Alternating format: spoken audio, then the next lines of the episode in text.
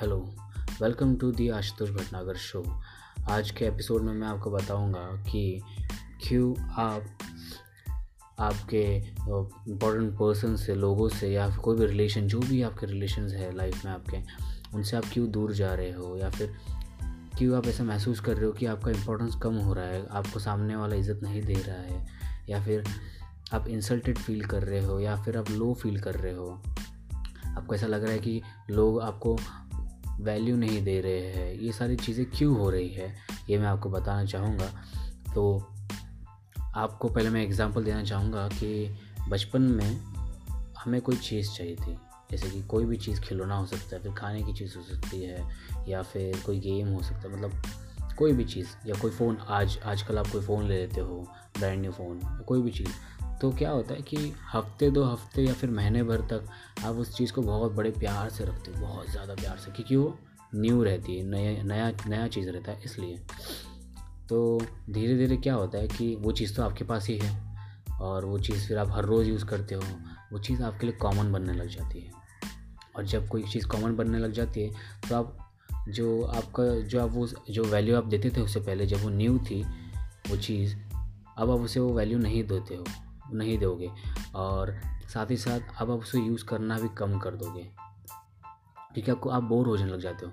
तो आपको कुछ नया चाहिए रहता है, कुछ अच्छा चाहिए रहता है, कुछ एक्साइटिंग चाहिए रहता है, कुछ सरप्राइजिंग चाहिए रहता है। तो ऐसी चीज़ें हमारे लाइफ में भी होती है। हमारे, हम अगर किसी के लाइफ में एंटर करते हैं, समझिए समझिए, अगर आप किसी लड़की से मिल रहे हैं या किसी आप लड़के से मिल रहे हैं तो आप पहली बार जब किसी से मिलते हो तो आप आप एकदम न्यू रहते हो उनके लिए, नए रहते हो। आप दोनों के अंदर एक एक क्यूरियसनेस रहता है कि आज इसे जानना है या फिर किसी किसी को जानना है आपको। वो एक उत्साह रहता है, आपका एक्साइटमेंट रहता है। तो जब आप पहले दो हफ़्ते, तीन हफ़्ते या फिर एक महीने तक आप मिलते हो, रोज़ मिलते हो धीरे धीरे क्या होता है कि आप एक दूसरे के बारे में जानने लग जाते हो, बहुत ज़्यादा जान लेते हो। अब आपके पास कुछ नया बचता नहीं है। आप आप कुछ एक्साइटिंग या फिर आप कुछ करते नहीं हो एक्साइटिंग ऐसा कुछ उन्हें लगता है तो क्या होता है कि फिर वो बोर होने लग जाते हैं कि रोज़ रोज़ एक ही चीज़ दिख रहा है। अगर आपको रोज़ रोज़ दाल चावल खिलाऊँगा तो या फिर आप खाओगे तो आपको भी कंटाल आता है। तो उसी तरह रिलेशंस में भी होता है। तो आपको क्या करना है, इसका सॉल्यूशन एक ही चीज़ है कि आप जब किसी से मिलते हो तो इंटरेक्शन इतना मत बढ़ाइए पहले ही बार में कि आप उनके लिए कॉमन बन जाओ।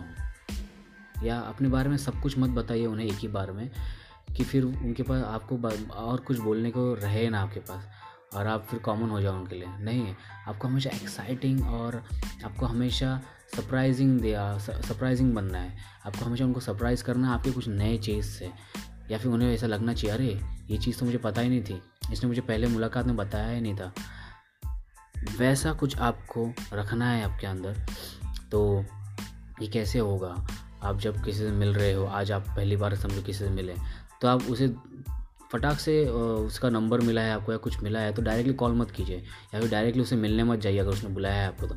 थोड़ा डिले कीजिए, थोड़ा रुकिए, बोलिए मैं सोचता हूँ सोच कर बताता हूँ। इससे क्या होगा कि आप बिज़ी दिखोगे और उन्हें लगेगा कि हाँ इसके पास सिर्फ़ मुझसे मिलने का ही मतलब सिर्फ़ ये ऐसे ही खाली नहीं बैठा है निठला नहीं बैठा है। इसके और भी काम है, अन ये बिज़ी पर्सन है मतलब ये गोल ओरिएंटेड पर्सन होगा या फिर इसके लाइफ में और भी चीज़ें हैं, वो सारी चीज़ें हैंडल कर रहा होगा। तो आप काबिल एक लीडर जैसे आप दिखोगे।